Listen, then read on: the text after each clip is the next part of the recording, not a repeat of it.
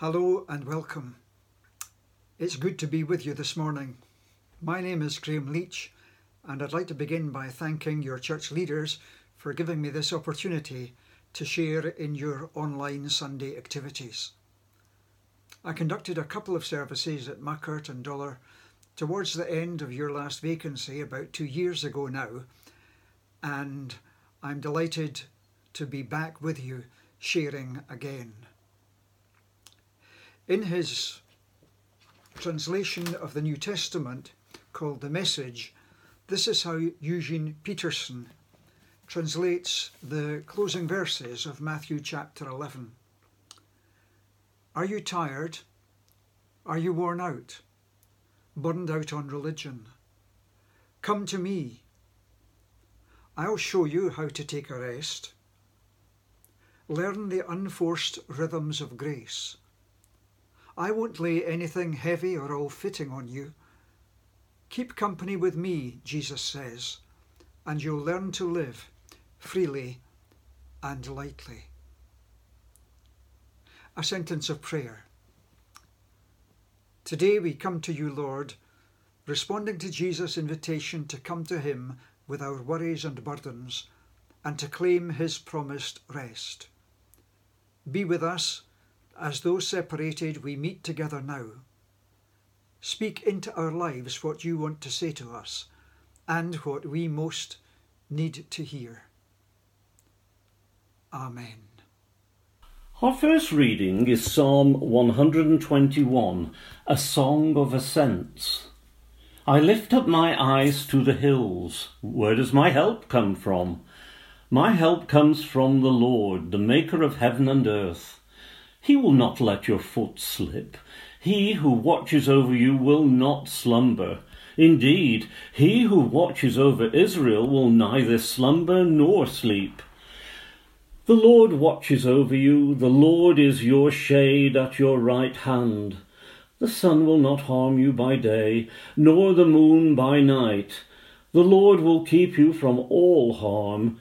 He will watch over your life. The Lord will watch over your coming and going, both now and for evermore. Our next reading is from Paul's second epistle to the Corinthians, chapter 12, verses 7 to 9. To keep me from becoming conceited because of these surpassingly great revelations, there was given to me a thorn in my flesh a messenger of Satan to torment me. Three times I pleaded with the Lord to take it away from me, but he said to me, My grace is sufficient for you, and my power is made perfect in weakness. Therefore I will boast all the more gladly about my weaknesses, so that Christ's power may rest on me. The Bible is a book of history and also a compendium of theology. But it's also one of the most practical and down to earth books in the entire world. It addresses life as it is, painting pictures of a God who cares about us, a God who is deeply interested in us, and a God who wants to help us in our lives. We find many such pictures of God in the Old Testament book of Psalms. The psalm I want us to think about, to feed on spiritually, because our spiritual well being is at the end of the day as important as our physical well being, is Psalm 121. Now, as many of you will know, 121 is shorthand for the church establishment, because the headquarters of the Church of Scotland is at 121 George Street in Edinburgh. But what Psalm 121 can teach us is probably more important than most of the things that 121 tries to tell us. I'm going to make an assumption because it isn't certain. The assumption is this that David is the author of this psalm. It's a psalm with many practical and important lessons for our lives, right from the start. The very first verse of Psalm 121 reveals that when the psalm was written, its author simply wasn't in a good place. he was needing help. If the author was David, then perhaps he, has, he was out in the hills because he was a shepherd boy, and perhaps he had been looking at the surrounding hills and musing. I lift up my eyes to the hills. Where does my help come from? The I at the beginning of verse 1 is a particular I, and that particular I is someone in need of help. Now, the Bible characterises humankind in its entirety and every individual who has ever lived apart from Jesus Christ as helpless.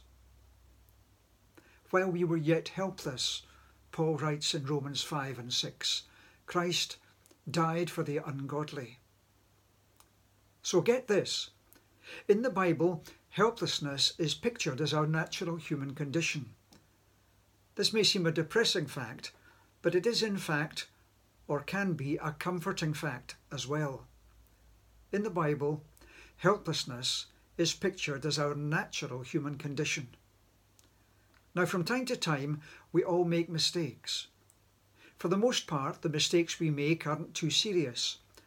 And although we may feel disappointed in ourselves and regret them, we recover, and hopefully the harm to other people is limited. But occasionally we do something really silly or really stupid, something that causes a great deal more harm, and sometimes to the very folk we love the most. And then we get angry with ourselves and we feel really bad.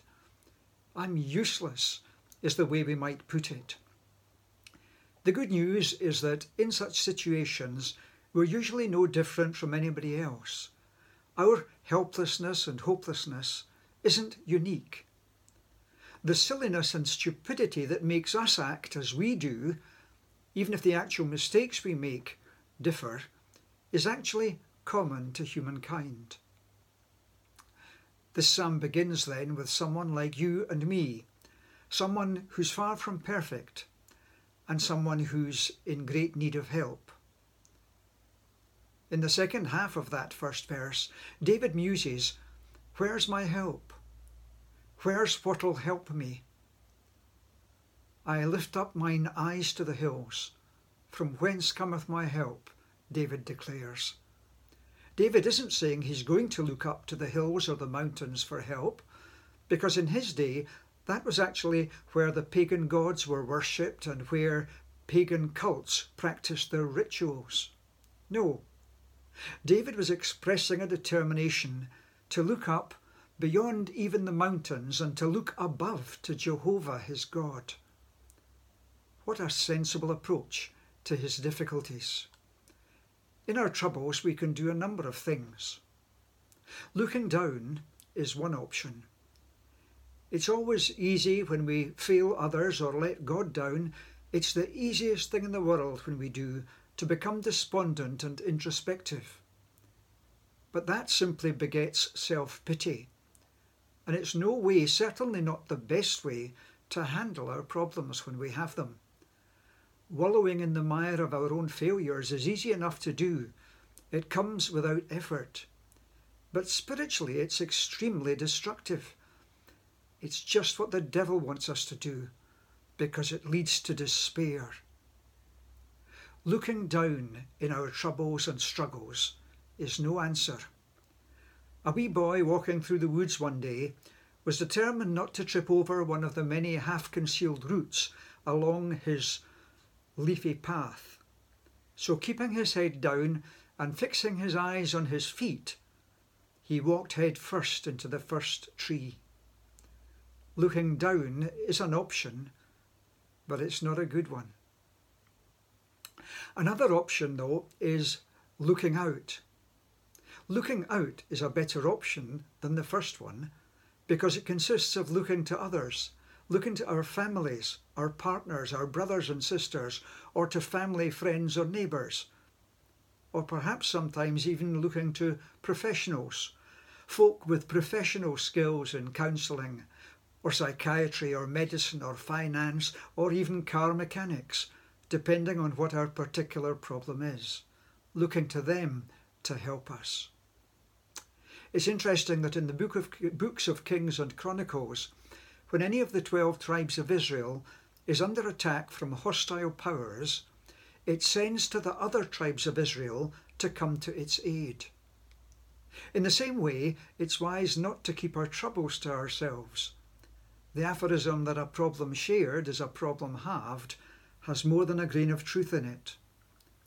Just as there were times in Israel when it would have been supreme folly for one weak tribe to resist an empire alone, so there are times in our lives when not seeking human help from mem- family members or from others better placed to meet our needs is supreme folly too.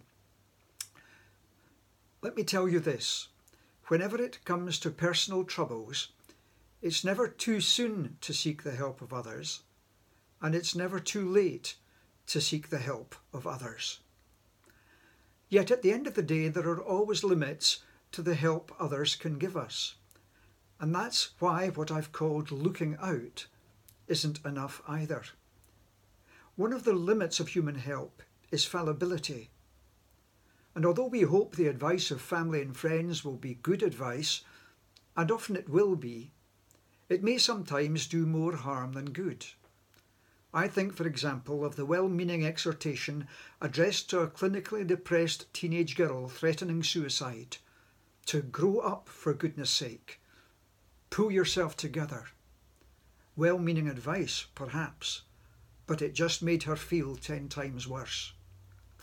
And even professionals, though some, of course, are more reluctant to admit it than others, sometimes make mistakes. One of the limits of human help is fallibility. The other one is availability. Sometimes folk may want to help. They may be willing to help, but unable to do so because of the nature of their circumstances or your particular needs. And even if they could help, availability is becoming more and more of a problem nowadays. Have you ever wondered why all of the helplines that you call are always experiencing, quote, a higher volume of calls than normal, but never a lower volume of calls than normal? Does that not make the higher volume of calls and the consequent longer waits normal? Yes, availability is becoming more of a problem nowadays. Think of the National Health Service. And there are times in life when we need help now and even tomorrow won't do. From whence cometh my help? David asks. Certainly not from looking down. If you look down, then you're likely to bump into the nearest tree or lamp post. Yes, partly from looking out to family and friends or to your fellow Christian believers within the church and when necessary occasionally to professional and skilled counsellors. But David speaks not of looking down or looking out, but of looking up, of lifting up his eyes. I will lift up mine eyes to the hills, he says. Judah, the land in which this psalm or song was penned, is a land of rugged hills and steep ravines and mountainous terrain. And many experts think that this psalm was actually used by the ancient Jews on their pilgrimages to the festivals in Jerusalem. As they journeyed, they would travel along the winding paths through the towering hills approaching the city. The tops of the hills were special places in the ancient Near East, and there the many pagan shrines and groves peddled their wares. Religious superstition abounded there. Spells were recited. Magic formula for health and wealth were readily for sale, and the cult prostitutes plied their trade. Well, what kind of world was that? Today in society, there is a kind of corresponding look looking up to the hills. There are, of course, those who look up to the hills literally, A good walk in the countryside or a brisk walk in the hills can be a wonderful tonic and hard to beat. In one of my previous churches, there were a number of enthusiastic regular club golfers, and sometimes they claimed that they could worship God as easily on a golf course on a Sunday morning as in church. Now, golf is certainly an enjoyable pursuit, and a few hours on the golf course most enjoyable. But those who were claiming to seek God on the golf course certainly didn't fool me, nor I suspect themselves. They were rather worshipping the secular totems of the birdie and the eagle and the par. There are those who look up to the hills literally, but in today's society there are also people who look up to the hills metaphorically because the most precise parallel to the lifting up of the eyes to the hills spoken of by the author of Psalm 121 is practiced by those who resort to that esoteric blend of ancient religious practice, Eastern religion, and contemporary superstition, which used to be called the New Age. The New Age offered a veritable smorgasbord of spiritual substitutes for Christianity Nowadays it's offered on social media. It used to be called the New Age movement. Of course, it's no longer new, but it's still very much alive in society today. A religious octopus, if you like, whose tentacles reach out to all, as often to exploit as to aid them. Beware, because whatever you may think or hope, you won't find much help in these things. There is everlastingly imprinted upon my own memory a song I first heard as a child of about seven years old. It was at a Christmas pantomime in the King's Theatre in Edinburgh, and I can still hear it now as though it was yesterday. Which, come to think of it's a bit frightening because I've heard people say that that's what happens when you're getting old. But this was the song There's a hole in my bucket Dear Liza, dear Liza, there's a hole in my bucket. Dear Liza, a hole. That song reminds me of a verse from Jeremiah chapter 2. My people have forsaken me, the springs of living water, and have dug their own cisterns, cisterns that cannot hold water. Beware. But now we come to the psalmist's own remedy, and the one that he unhesitatingly recommends to us, not only from the standpoint of his faith, but also, surely, from the standpoint of his own life experience. And that is looking up, not to the hills merely, but above and beyond them to their Maker, to Jehovah, the Lord, to God Himself. I will lift up mine eyes to the hills. From whence cometh my help? Here's his answer My help cometh from the Lord, which made heaven and earth. The good news is that the God to whom the writer of this psalm looked so long ago is the same God to whom you and I can look today, right now, to find the comfort, help, and strength that we need, whether in times of occasional misfortune or constant struggle. Now, a part of the trouble, of course, is that this idea of God sometimes seems outworn. It's like leaky shoes that have outlived their usefulness and been cast aside, or clothes now too small that no longer fit and make us feel uncomfortable or embarrassed, spiritual clothes that cramp us because we've grown out of them. How greatly we need to rediscover an understanding of God that the Bible gives us, who He is and what He's like, and above all of His disposition towards us as our only and everlasting Saviour. Three things. First, He is the God of creation itself. My help comes from the Lord who made heaven and earth. Do you think that the God who framed the heavens and the earth and has both at his sovereign disposal is unequal to the task of being your helper today? Is not the power by which Jesus Christ was raised from death the same power that God's ready and willing to make available to you, here and now, today, in your need? And is that power not sufficient to deliver you? First, He is the God of creation. Second, He is the God of history. My help, David writes, cometh from Jehovah the Lord.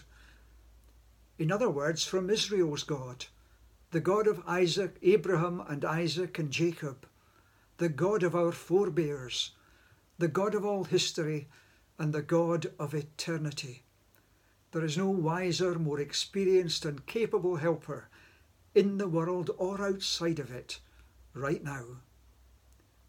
Thirdly, he is the God and Father of our Lord Jesus Christ, the God whose concern for us is expressed in his commitment to us.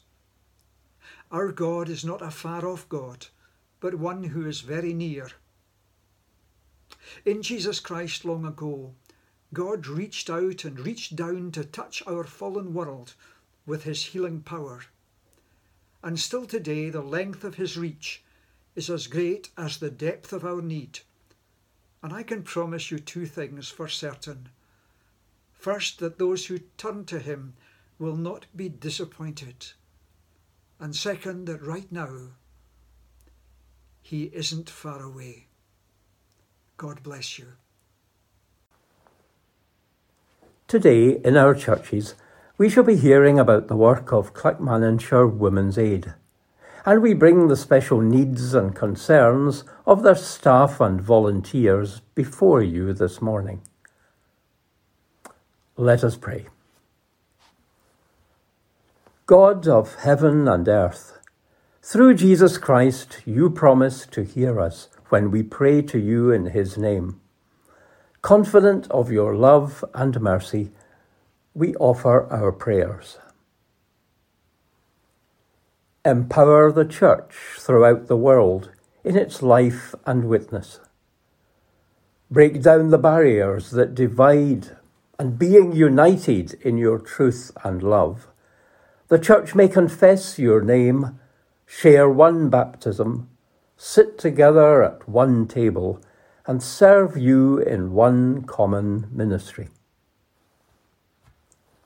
Guide the rulers of the nations Move them to set aside their fears, greed, and vain ambition, and bow to your sovereign rule, inspiring them to strive for peace and justice, that all your children may dwell secure, free from war and injustice. Hear the cries of the world's hungry and suffering and give to us who consume most of the world's resources the will to reorder our lives, that all may have their rightful share of food, medical supplies, and shelter. Restore among us all a love of the earth you created for our home, and help us to put an end to polluting its land, air, and waters, giving us a new respect for all your creatures. Renew our nation in the ways of justice and peace, guiding those who make and administer our laws to build a society based on trust and respect. Erase prejudices that oppress. Free us from crime and violence. Guard our youth from the perils of drugs and materialism. Strengthen our local congregations in their work, witness, and worship, filling our hearts with your self giving love, that our voices may speak your praise and our lives conform to the image of your Son. Look with compassion on all who suffer, and support with your love those unjustly imprisoned or denied dignity, those who live without hope, those who are homeless or abandoned. Loving God, we lift all victims of abuse to you, asking you to give them your love and protection. We seek your courage and strength so we can speak up against all forms of violence inflicted upon your precious people. Help us to see situations where violence in all its forms, physical, verbal, and mental abuse, is taking place. And give us wisdom to know how to act. Heavenly Father, we lift every girl and young woman to you who has suffered or witnessed violence and pray for justice in each of these situations and provision of a safe place where they can experience healing. Sustain those among us who need your special healing touch at this time. Make the sick whole again.